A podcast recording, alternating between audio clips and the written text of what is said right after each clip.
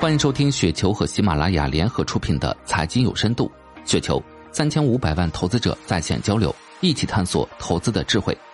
听众朋友们，大家好，我是主播斐石。今天分享的内容叫 A 股、港股、美股估值差异，来自九菲特漂流记。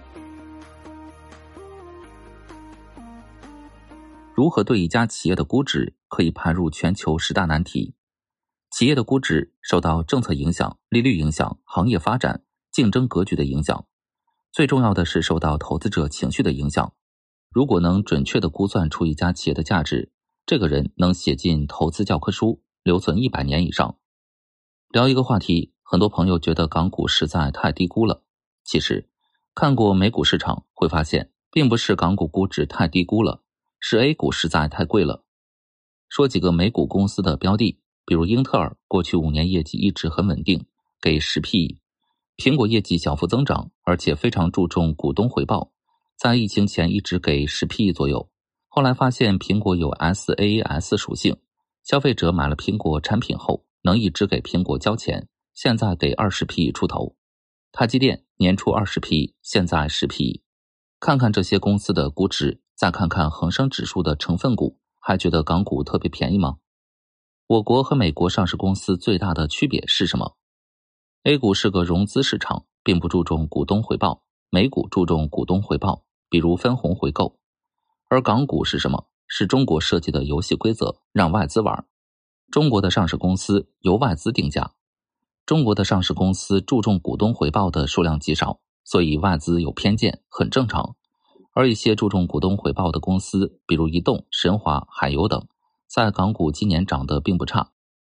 A、H 之间最大的区别：A 股是稀缺性定价，港股和美国是投资回报率定价。因为国内资金有外汇管制出不去，要投资绝大部分资金都必须买 A 股。那演变成怎样的一个投资逻辑？我以前打过一个比方，拿房子做对比，港股定价是根据出租金反推房价，A 股根据房子的稀缺性来定价。A 股是有多少资金愿意买房子，然后推出一个合适的位置。就像上海的房子，从回报角度来说没有投资价值，但是想买房的人多，房子少，最后房价达到一个平衡点。赛道股类似一个城市，产业发展很快，人口流入很多，但是房子供给增加也很多，人口和房源赛跑，人口流入比房源增加快，房价就涨涨涨。人口流入不及房源增速，就树倒猢狲散。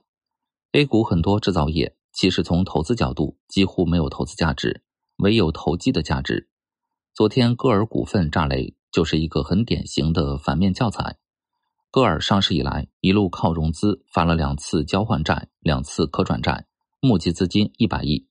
而上市十多年，一共分红了二十亿，募集一百亿，分红二十亿，换来的是一份说停就停的禁令。和一堆随时可能变成破铜烂铁的生产线。这家公司二十年利润二十八亿，当年最高市值超过一千七百亿。不仅仅是歌尔，立讯定增发核发债超过两百亿，蓝思科技增发核发债超过两百五十亿。只是在 A 股这个特定环境下，这类公司具备投资的价值。如果在现实中有这样一家企业，你愿不愿意入股？愿意按照多少倍估值入股？恕我直言，股份白送给我，我都要斟酌一下。因为有了股份，不代表你能赚钱，更可能意味着你要不断的追加投资。A 股投资就要遵守 A 股的游戏规则。A 股现在游戏规则很简单：哪个行业的景气度最高，就能吸引最多的资金。企业在行业景气度上升的时候，不断讲故事，不断融资，努力把利润做上去，吸引更多的资金进来。而投资者需要抓住景气度上升的这个时期。等到一个景气度不再上升的时候，记得全身而退，不然可能就是一地鸡毛。相反，在港股投资就要问自己：这家企业如果没上市，在现实中可以投资，你是否愿意按照这个价格入股？以上就是今天的全部内容，感谢您的收听。